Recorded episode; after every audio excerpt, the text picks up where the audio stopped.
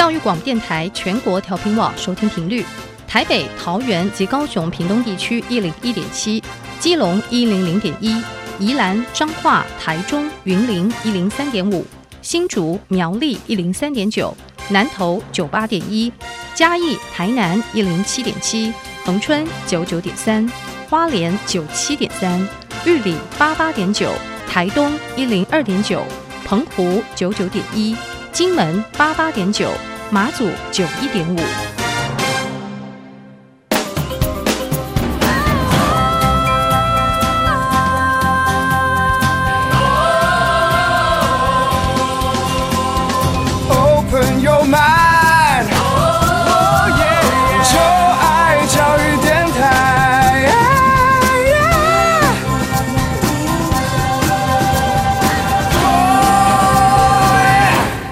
在节目开始，邀请各位听众朋友们，可以在各大的 Podcast 平台订阅音乐播客秀。你可以在 Google Podcast、Apple Podcast、Spotify 或是 KKBox 订阅音乐播客秀，同时为我们留下五颗星的评价。也欢迎您可以到小 Q 的 IG 或者脸书来玩哦，请你搜寻 DJ 罗小 Q 就可以找到我的 IG 以及我的脸书。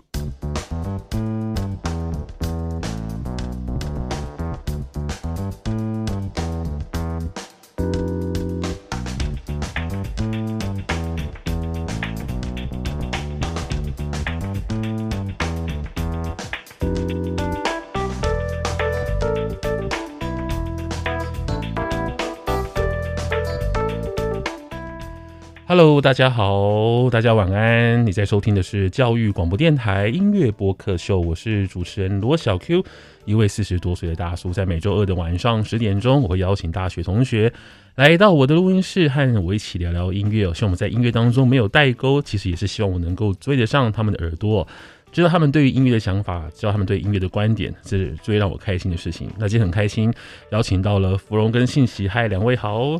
Hello，好久不见，我是芙蓉。Hello，大家好，我是信息。是啊，芙蓉好久不见，消失很久，对，有一段时间没有来哦，太忙了。对，应该还是都没有来教育电台吗？有有没有参加其他的这个主持人的节目？哦，其他主持人是没有，但我自己本身有主持教育电台另外一个节目，叫《今天不补习》啊，大家可以收听，偷偷抢老师的粉丝，没问题。所以，所以还是有持续来教育电台嘛？对对对，偶尔偶尔。OK，好啊，那 嗨，信息。Hello，老师，我们又见面了。对啊，那今天要跟大家来聊一些关于音乐的话题哦。那我那时候请你们在准备主题的时候呢，我看到这个主题，我就觉得哇哦，这个因为呃，因为今天我们要来的主题是两首歌或三首歌都都是可能是同一个曲式，嗯、对不对？没错。对，那你会怎么给今天的主题下标呢？我芙蓉先说好了。我那时候很简单的发想，就是觉得那些听起来很耳熟的歌，就是觉得他们听起来一模一样，嗯、但是你可能不会把这两首歌放在一起的联，就是不会把它放到一起的联想。嗯，我觉得它是一种歌曲的孪生诶。嗯，对，它就是同样的一个曲子上面是有不同的呈现、不同的歌词跟不同的一个诠释吧。嗯、OK，好吧，所以今天为我们准备了大概哎、欸，总共四组比对。对，那都是两，就是两首两首歌这样子来比对，没错。好啊，那我们会把我们这个歌单也是放在我们的节目的切刷栏位当中哦，大家可以就是一边就是一边听我们的节目，然后呢一边去听这些歌，因为我们毕竟是会放在 Podcast 上面，所以我们也不方便把整首歌都播上去。其实有一些听众有时会会。会写这个讯息问我说，为什么都不放歌这样子？但因为是电台的听众嘛，但我们还是要稍微解释一下，就是因为我们这个节目呢，就本来就设定是要聊音乐的。那呃，我们会把这个节目的这个歌单会放在我们的介绍栏位。那无论是我们电台的介绍栏位，或者是我们在 Podcast 的介绍栏位，都会有我们的歌单，所以大家可以一边听这些歌，一边听我们聊这样子。算是给大家的作业吗？我们好大牌哦。好吧，那今天我们第一组要聊什么呢？我们今天第一组呢要来聊这首歌曲，叫做我相信就是。第一首歌大家应该会比较熟悉，叫做《宝贝对不起》。嗯。那我们把它做了另外一个对比的歌曲呢，是另外一首是《抓狂歌》，大家可能就稍微比较陌生一点啦。对对对，这也是芙蓉跟我说，我才知道原来有这首歌的存在。嗯、OK，我想先问一个问题，就对两位的年纪啊，《宝贝对不起》是一个你们会听过的歌吗？是会听过、欸，我也不知道为什么，可是听过。对，小时候就会听，就是可能爸爸妈妈他们常放啊，或者说可能一些综艺节目啊，嗯、就小时候的综艺节目，他们可能就是也算是。呃，虽然是九零年代的歌曲，但是通常在零零过后还是会有流行的趋势，嗯、对对对，所以那时候还有在听过，然后也还蛮洗脑的这首歌。嗯，嗯，所以它是一个你们会听过的歌，会会会，应该算大众大家都会听过，对对对，应该我们这个年龄都会唱的一首歌。对，好的，所以它所以它就是一个大家耳熟能详，然后可能都多多少少可能听过的一首歌曲。对，对，对，对，对，那抓狂歌应该就是完全是绝缘嘛，对不对？对。这首真的是，就就除了就是要不是这一次节目的录制，我去找这首歌，嗯、对，我完全不知道有这首歌的存在。我自己是觉得听过，但是我是大学之后才知道抓狂哥的歌曲本名跟他制作团队。嗯，好啊，那我想听一看你们两位是如何看这两首歌啊？不容先，不容现在分享好了。哦，那。我先讲抓狂歌好了，嗯、就是他其实这首歌还是翻唱，我是到后来就是这次要做这集节目的时候去查才知道，哦，他还有翻唱。那他的原曲呢是来自一个泰国的兄弟组合，那叫阿萨尼瓦桑。那他的那个泰国的原曲本身就是很开心，没问题，什么都没有关系的这种感觉。那我觉得他从原曲翻唱过来，他其实有继承那种精神，就是虽然抓狂歌就有一种俩拱的那种感觉，但是。我觉得他讲的态度也是说，就是人生活在世上嘛，那你就看开一点，不要那么拘谨于各种事情。那我觉得他有继承那个原国原来那个泰国的那个歌曲的感觉。嗯。那对于另外一首歌，你有什么想法呢？就是《宝贝对不起》，就口水歌。那首歌我就是唱好玩的，这样。宝贝对不起，对对对对，就是好像就可以听过，就就是觉得可以朗朗上口，就听过这样子。嗯，对对对。然后我自己是觉得，我先从我自己熟的《宝贝对不起》开始说好了。我自己觉得这首歌，因为呃。就是他原本的泰文歌我们没听过嘛，嗯、所以我就只是从单从这首歌上面的时候，我会觉得说小时候听会觉得它是一个很欢快的歌，但是长大过后听我会觉得他有点渣男。哦，对，欸、他就是他是在说一个失恋，嗯、然后可是，是可是他又说呃呃什么。对不起，可是我又不是不爱你那种感觉，嗯、他有点我不知道哎、欸，我觉得好像情场浪子，对对对对，情场浪子那种感觉，所以我自己会觉得说，哎，这首歌有点轻佻。然后后来才知道，呃，抓狂歌这首歌的时候，我再去听的时候，我才发现到，哎，原来这个曲风上，就是他在这么欢快的一个曲风上面，他在谈一个这么严肃的一个课题，有点像是一种对我来说，有点像是一种在谈论社会阶层的问题这样子。嗯、对，对我自己。哦，我自己是比较喜欢抓狂歌去翻这首歌啦，因为这个旋律调性听起来是很欢快的嘛，像刚才欣怡说的。但是因为抓狂歌，刚刚欣怡也有提到，他是提一个议题，嗯、所以我觉得他反而把这首歌的调性翻了一个层次，就让它提升，我觉得比原曲还更好。嗯，嗯，OK，所以你们喜欢抓狂歌多一点吗？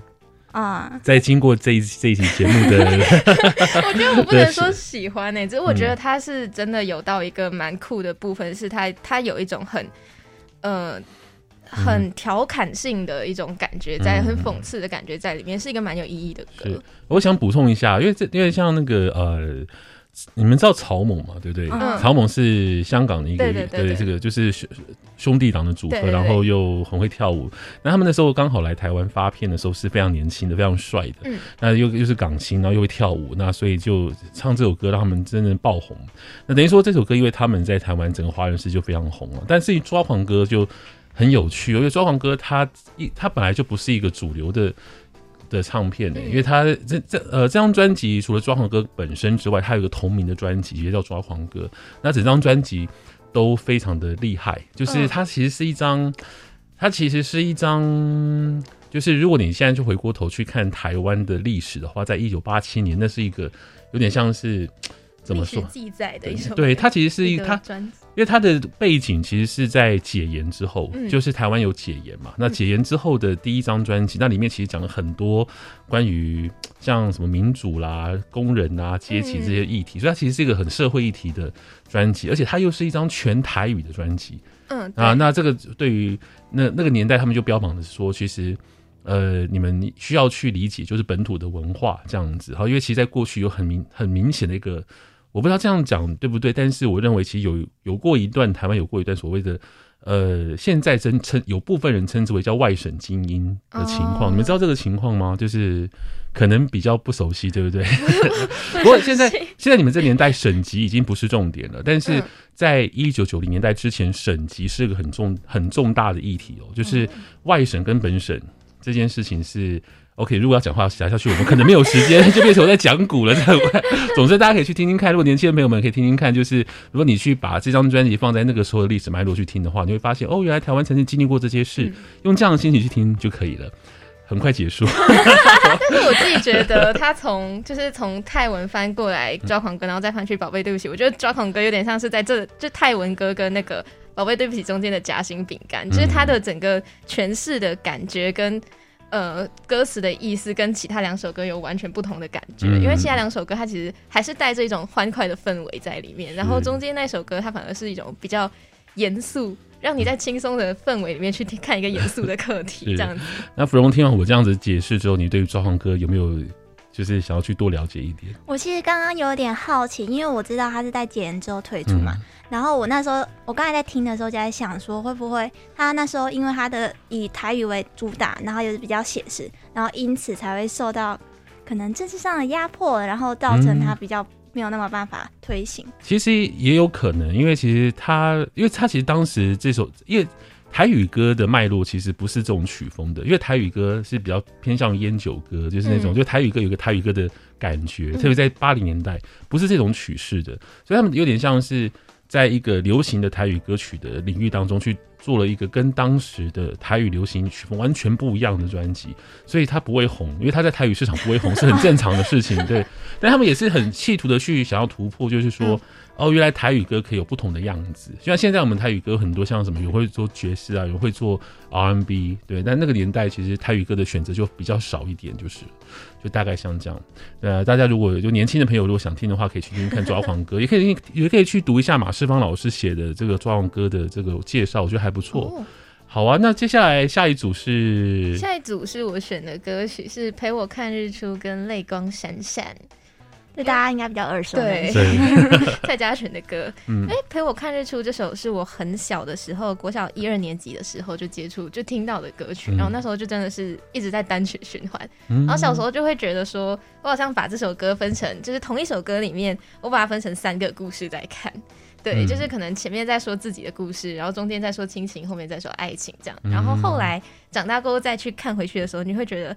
它好像有点像是我自己在唱这首歌的感觉，就我再去读一种我自己的自传的那种感觉，嗯、对，就是从小然后离家，然后经历过这样子那种、哦、那种重重新再看到一次。呃，看到不同的景象跟不同的希望的感觉嘛，哦、对，就有点像是大人总是说你长大后就会懂的那种感觉。哦，我真的很喜欢每次信息在描述音乐的那种那种投入，很有画面感。对啊，就觉得很厉害，很感同身受，天马行空的在想象。嗯，那泪光闪闪的，你觉得呢？我自己是呃，后来听了中文歌，然后再才知道它是从泪光闪闪翻过去。嗯、然后我在听泪光闪闪的时候，其实我觉得，呃，我没有在。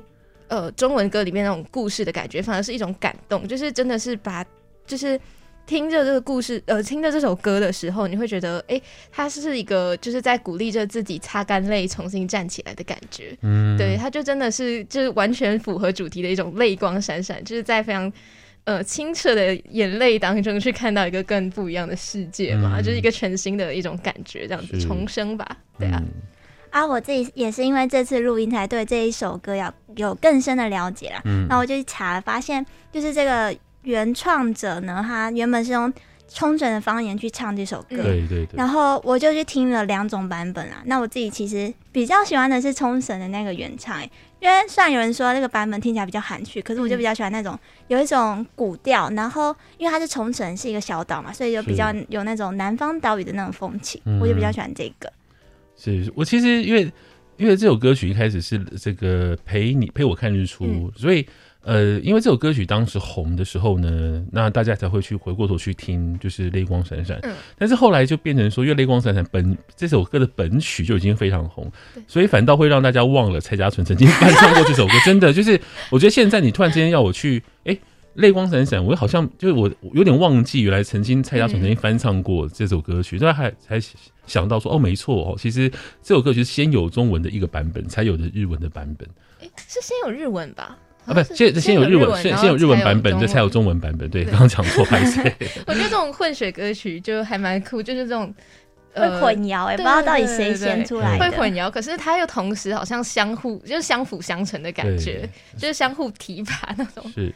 说到这个，我要再介绍一些关于泪光闪闪的眼神。嗯、就我去查的时候，发现那个不知道有没有听过女团韩团的女团是妈妈木，他们里面的那个宋乐曾经也有翻唱，然后是韩文版的。那我自己很喜欢的一个英文的 cover 团体叫做 Against the Current。如果中文打逆流而上的话也可以啦，他有翻唱，那他是用日文拼音去写这首歌。那我觉得英文版它比较现代风，我其实也蛮喜欢它的诠释，就也可以听看看。OK，我也可以推荐大家可以去听这首歌曲的作者，哈，就是 Begin。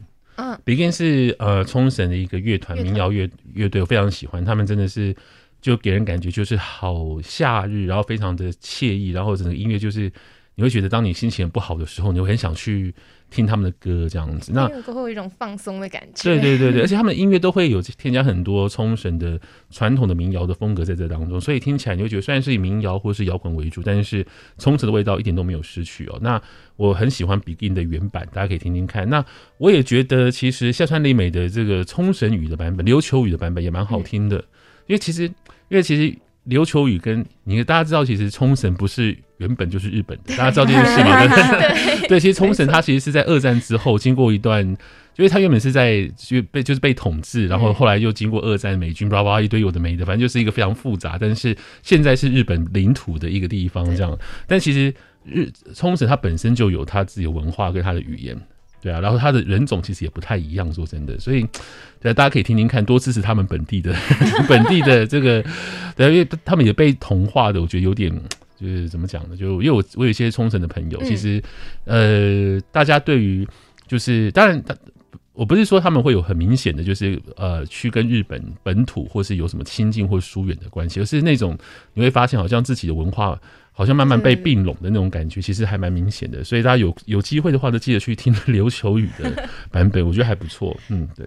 那因为我们刚刚有说到冲绳，它是有一种呃，对我来说，冲绳语的那个版本有一种海岛风，就跟、嗯、对对对。然后其实那种海岛的关于海岛的歌曲也蛮多的，包括我们就是接下去有就是下一个下一组我们要跟大家谈的这首歌曲，嗯、我自己是觉得有点海岛风，但是。芙蓉好像有不一样的见解，对，因为我们现在主要谈的是呼啦呼啦一种一首泰文歌曲，然后我们还有就是跟他用同样曲的呢是最近很红的王心凌，对他唱的一个乌撒乌撒这首歌曲，因为我自己是去就是这首这两首歌我都完全没有听，呃，就是在在这之前我完全没有听过这首歌。其实我也是，我也是因为这次才听。但我那时候是怎么找到？我也忘了。那时候好像是就是。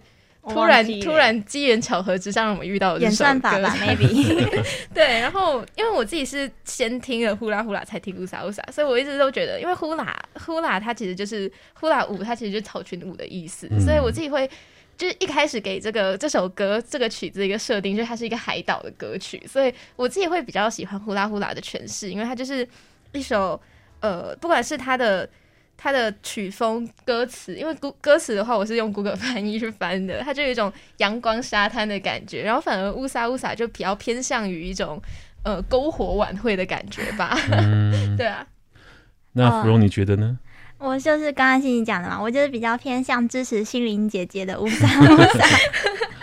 我不知道是因为我先听了乌萨乌萨再去听呼啦呼啦，但是我就觉得在乐曲配置上。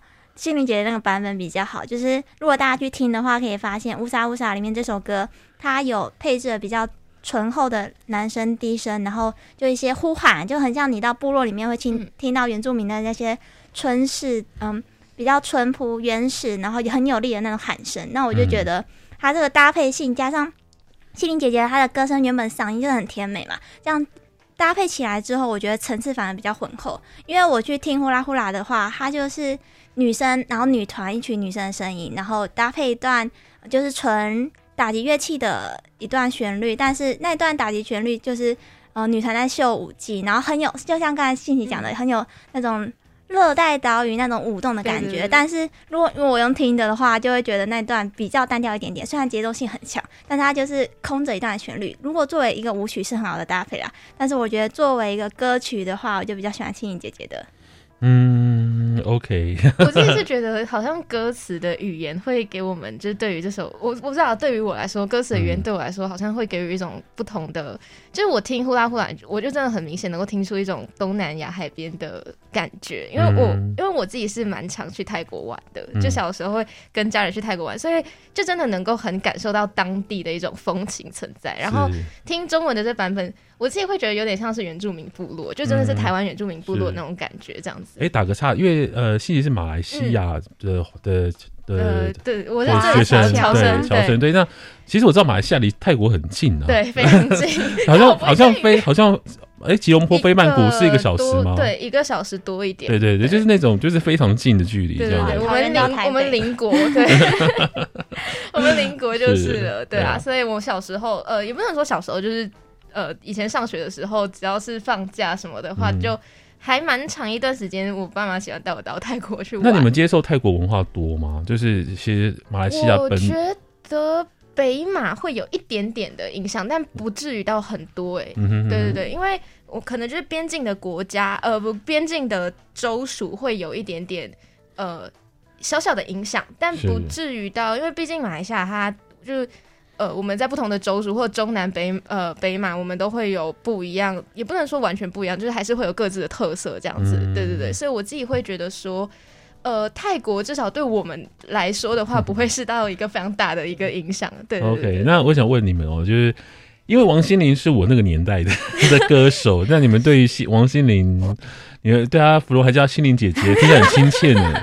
我想知道你们这你们这个年纪的年轻人是怎么看王心凌啊？因为王心凌不是我们那个年代的吗？我也觉得是我们这个年代。我小时候会听，小时候这样讲好吗？真的吗？哦、其实她本身国小国是啦，因为她其实她当时出道的时候，她的定位就是比较偏向于，就是可能更年轻一点的，对，对，就像 S H E 对不对？对，是不是？就是，但我觉得我认识 S H E 的时间比心灵王心凌更早哎、欸。嗯，对，所以我，我我我自己对于王心凌的印象是，可能国小可能四五年级以后，嗯，对，然后对于 S.H.E，我可能国小几就是一低年级的时候就认识他们，哇，是幼稚园就知道王心凌，因为好像幼稚园就会跳啊，是我记忆错乱吗？真的假的？所以你们从很很小就听王心凌的歌？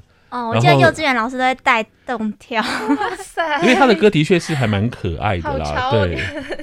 对啊，所以其实他的歌其实很适合，就是就是现在除了抖音其实大家很红之外，但是以前可能小时候大家都会，但是我你你说现在他是甜心教主，要很多的什么像我这个年纪的爸爸会去跳，我就觉得 其实对我来讲有点我不太能够理解，因为其实我在 我仔细去回想，我们我们以前年轻的时候根本也没有在迷王心凌啊，就是我我是说王心凌当然是 OK，但是他其实比较更偏向于就是像我觉得像 S.H.E 的的。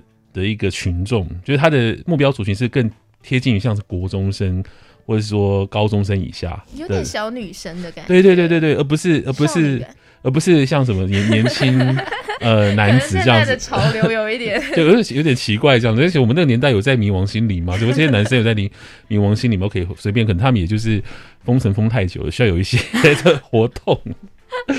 好啊，那这 OK，所以你们对王心凌就是还是有有那个心灵姐姐的感觉。她的一些歌曲就在我们这个就是这一代里面还算是蛮蛮耳熟能详的。嗯、我们这一代比较熟的应该是新电心吧？嗯，小学的时候大家很爱跳。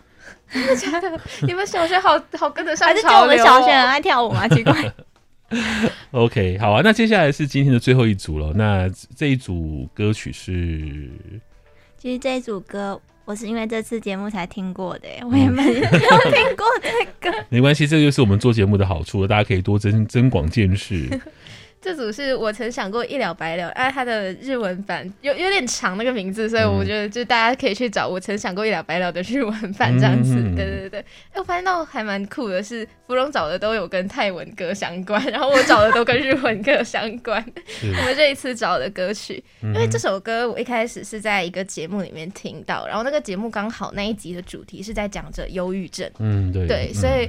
我自己会觉得说它还蛮治愈的，因因为我开始听中文版本的时候，会觉得，诶，他好像是在嗯在在在疗愈一个人，他因为原本原唱中岛美嘉，他自己本身就是经历过一个，嗯、因为他之前经历过好像是听不到，然后嗓子又出现问题，嗯、然后后来他嗓子慢慢好的时候，他在演唱会上面也是在一个听不到的状态底下唱这首歌的，嗯，所以他呃，我自己听他原文的版本有一种很大的震撼感，对，就是他经历过一个呃，他曾经想要结束掉自己的生命，然后可是。嗯他又重新再站起来的一种，我会觉得有一种战士的感觉，可是他又他又是一种很柔情、很凄美的一种状态。嗯，对对对，因为这首歌我还去找过，就是很多很多的版本。我曾经看过有一有一个版本是九首呃九个九个不同的国家的语言去唱这首歌，我就觉得说它有一个非常强大的一个。